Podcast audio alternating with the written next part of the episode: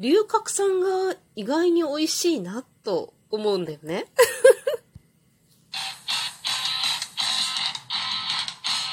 今日もなるようになるさ。こんにちは、アラフォー母ちゃんこと冬木玲です。この番組は私冬木玲が日々思うこと、本の朗読や感想など気ままに配信している雑多な番組です。はい。龍角散がね 龍角散のど飴っていうのがあるじゃない？で、な、今まで何回か舐めたことあるのよ。特段美味しいなって思ったことはないんだけど、今回ね、その龍角散のど飴がめちゃめちゃ美味しいんだよね。で、これなんかさ、味変わったのかな？私だけじゃなくって、なんか娘もさ、昔食べた時は何これ？みたいな感じのこと言ってたと思うんだけど、なんか、お母さん龍角散ののど飴めちゃくちゃ美味しくない？とか言ってさ、いや、あの、なんだろう、受診した時に先生がね、あの、病院のね、先生がね、なんか喉が痛いとかそういうのは、なんかもう一番治すのは唾液だから、飴でも舐めてなさいみたいな先生だったの。で、今回その受診した先生がいいんだか悪いんだかわかんないけどさ、いろいろ面白い先生で、なんかとにかく、あの、自分の体が全部治すね、面白い先生で正しいこと言ってんだと思うね。自分の体が何でも治すんだから、なんかこう、なんていう、イソジンみたいなうがい薬、殺菌作用のあるやつとか、なんかそういううがい薬じゃなくって、もうなんか何回使っても大丈夫なようなやつとか、あと、なんか喉飴でも舐めときなさいみたいな感じの人 だったの。喉痛いって言ったらさ、でもめちゃめちゃ喉痛かったわけ。なんかもう飲み込めないみたいなさ、唾液、自分の唾液を飲み込むのさ、なんか耳の奥まで切れるみたいな感じの痛さだったんだけど、まあ治ったんだけどさ、で、それがね、なんか、飴でも舐めときなさいって言われたわけ。で、それがなんかこう、トローチとかそういうんじゃなくって、もう何個食べてもいいやつあるでしょとか言って、子供が舐める飴だよね、いわゆる。で、なんかスッとしたりそういうのがいいんだったら、喉飴とか舐めてればいいよみたいな感じの人だったのね。で、旦那に言って、ちょっと喉飴でも何でもいいから、飴買ってきて普通の飴とかって言って、も子供が食べる飴でもいいからって言ったらさ、なんか、いろんな喉飴を買ってきてくれたんだけど、もう全部まずかったんだけど、中で一個だけ、龍角散のラーメンがめちゃめちゃ美味しかったんだよね。龍角散ってそんなに美味しかったっけ？昔ね、龍角散で思い出したんだけど、高校の先生、確か、確か、高校の先生で、龍角散をお湯かななんかに溶いたものをいつも持ち歩いてて、それを飲みながら授業する先生がいたのね。なんか喉が弱いらしくって、で、だから授業中にこう喋ってると喉が枯れてきちゃうから、この龍角散の お湯か水か忘れたけどさ、お湯か水にこう龍角散を溶いてるやつみたいなんだけど、でも教室中龍角散の匂いがするんだよ。その先生が入ってくると。でね、そのコップにね、その龍角散のなんかドリンク を持ってきて、で、それをこう少しずつこう喉を潤しながら授業させてくださいっていう先生だったの。すごいね、あの、好きな先生だったんだけど、私。でもちょっと何の教科教えてくれてたとかさ、顔とか全く思い出せないんだけどさ。結構好きだったなっていう思いだけ残ってるの。あと、龍角散の匂いとさ、その龍角散のドリンクとね。何の授業だったか全然覚えてない。授業の内容も覚えてないどころか、教科すら覚えてないってすごいよね。でもその龍角散を飲んでる先生がいたの。で、その先生がさ、あんまりいつも龍角散飲んでるもんだから、なんか龍角散にすごい興味持って飲んでみたくなったわけ、私も。で、龍角散の粉あるじゃん。先生が作ってるのは、その龍角散のあの、すっごいパウダー状の粉あるでしょ？缶に入ったさ。あれだったのよ。あれをこう溶いてるって言ってたのね。で、家帰って龍角散買ってきて、やってみて、おえみたいな感じだったわけよ。飲めないことはないんだけど、ちょっと水とかお湯に溶いたら厳しいなって私的にね。で、そのまんま本当は、あれをそのまま喉の奥にグッと入れて、なんかの飲むというか、喉につけるみたいな薬だと思うんだけど、まあ、できなくはなくって、意外によく効くんだよね。だから、やらないこともなかったね、しばらくそれは。で、その後その龍角散の缶どうしたか知らないんだけど、まあ途中で飽きてやめたんだと思うんだけどさ、っていうぐらい、ちょっと真似してみたくなるぐらいね。まあなんか先生は好きだったのよ。な んだけど、何の先生だったっけかな 龍角散しか覚えてないっていうね。まあ、龍角散の存在を知ることができたきっかけになった先生っていうわけでさ。で、でも龍角散はそんな美味しかった記憶は全然ないの。どっちかさ結構飲みにくい味だったような気がするんだけど、皆さん龍角散飲んだことありますか？まだの人はぜひ一回試してみてね。で、そのね、龍角散を、ののど飴がさ、もう過去に食べた時は確かにね、なんか、やっぱちょっと龍角散だな、いかにも龍角散だなと思って、食べにくかった記憶があるんだけど、今回その龍角散のど飴がめちゃめちゃ美味しいんだよね。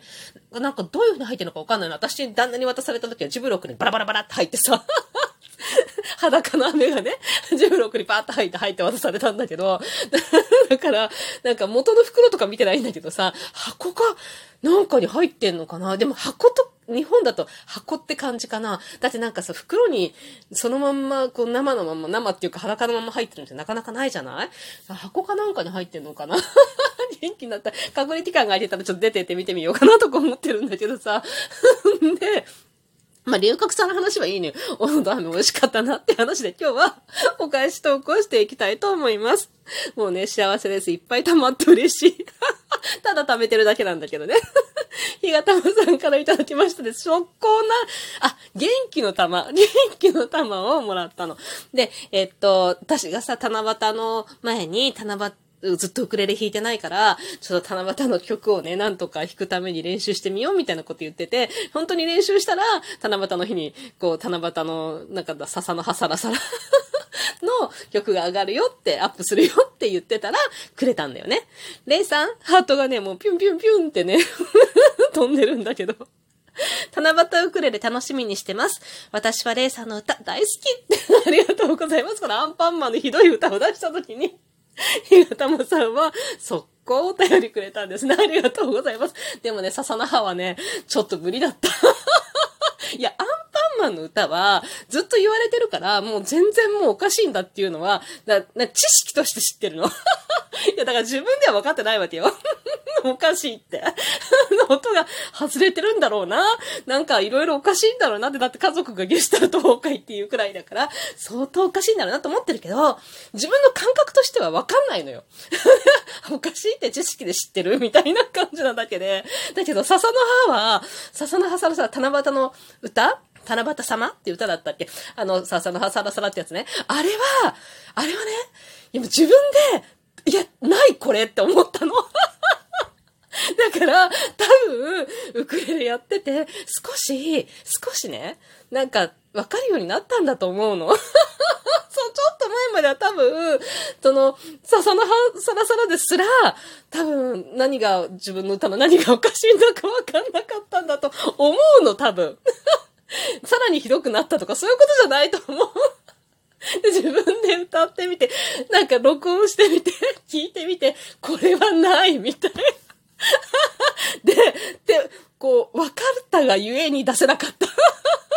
ひどすぎると思って。だから、なんだろうね。なんか、あんな簡単な歌じゃなくって、もうちょっと普通の歌？なんかもう、いわゆるポップス？とかだったら、私には多分わからないから、逆に出せるかもしれない。偏差ぐらいわからなくてね。また、また、いつか勇気が出たら出してみますやたまさんありがとうございました。七夕のね、あの、ウクレレはアップしたよ。ひどい演奏だったと思うけどね。また頑張って練習していきたいと思います。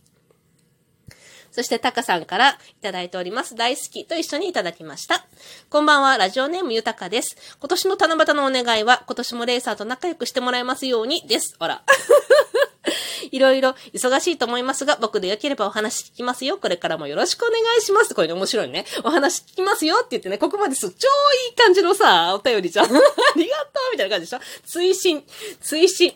お話を聞くお題は、8作大好きなので、8作1個で十分ですって書いてね、書いてんだけど、ただじゃ聞いてくれないわけよ。いくらリスナーと言え上、ただじゃ聞きませんよってね、8作1個よこせと。持っててください。13個できてた、13個。今日、ごめん、ごめんなさい。今日、水やりに出たわけ。いや、もう絶対に畑も、もうなんかもう、木も枯れちゃうと思って、私やらない、誰もやらないからさ。もうパイナップルやばいとか思って、パイナップルはもう、あの、電話でさ、子供に指示して水入れて、水、水入れてって言ったから、今ちょっとどうなってるかわかんないんだけど、見てないから。だけど、リビングの向こうにあるからさ、見に行けないのよ。で、あの、まあ、なんか水入れてって一回言ったのその後、入れてもらってないような気がするんだよね。もう一回明日私が忘れてなければ、子供に指示して水入れてもらおうと思ってんだよね。だけど、なんかね、外のね、畑は、すごいことになってた。あの、水あげてなかったけど、雨降ったりとかしてて、なんとかみんな生きてて、ただもうジャングルだね。私がさ、日々さ、雑草抜いたりとかいろいろやってる。私なりに一応いろいろ手入れしてるわけよ。それ一個もやってない状態で、ジャングルだった。でも、とりあえずもう抜いたりしてるほど元気じゃないからさ、まださ、こんなに、こんなに喋るけどね。あの、水やったりとかして、なんかね、トマトとかはもうむちゃくちゃ赤いのがいっぱいになってて、もう子供に明日朝、もう収穫しなさいって言っといたんだけど、もうその水やりながらさ、もぎ取っていっぱい食べた。めちゃくちゃ美味しいね。やっぱりさ、太陽の光で赤くなったトマト美味しいよね。でもね、素晴らしいことに、一個も虫にやられてなかったの。だからやっぱりうちの畑はジャングルでいいんだと思う。うん。だってね、万願寺もすごいなってたの。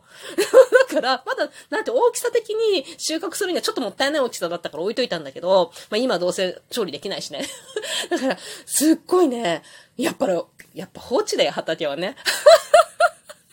ゴーヤもね、はびこってたよ。あの支柱がさ、ないわけ。で、それを買いに行って建てなきゃっていうところだったから、もうそのまんまだからさ、なんていうの、もう平面にブワーってはびこってた。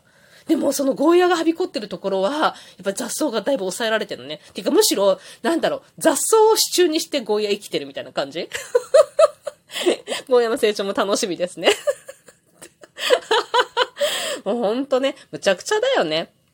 まあいいや。というわけでね今日もすごい喋ったつもりなんだけど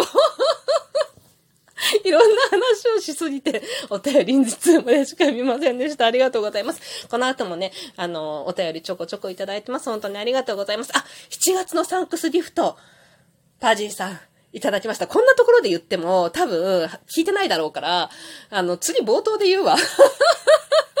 サンクスギフトの話はまた今度。というわけで私は元気です。ありがとうございます。あの、コロナでね、ずっと言ってなかったけど、とうとう言わずにいられなくなって言ってさ。心配してくださった方いらっしゃったんですけど、ありがとうございます。大丈夫です。元気です。というわけで、またね。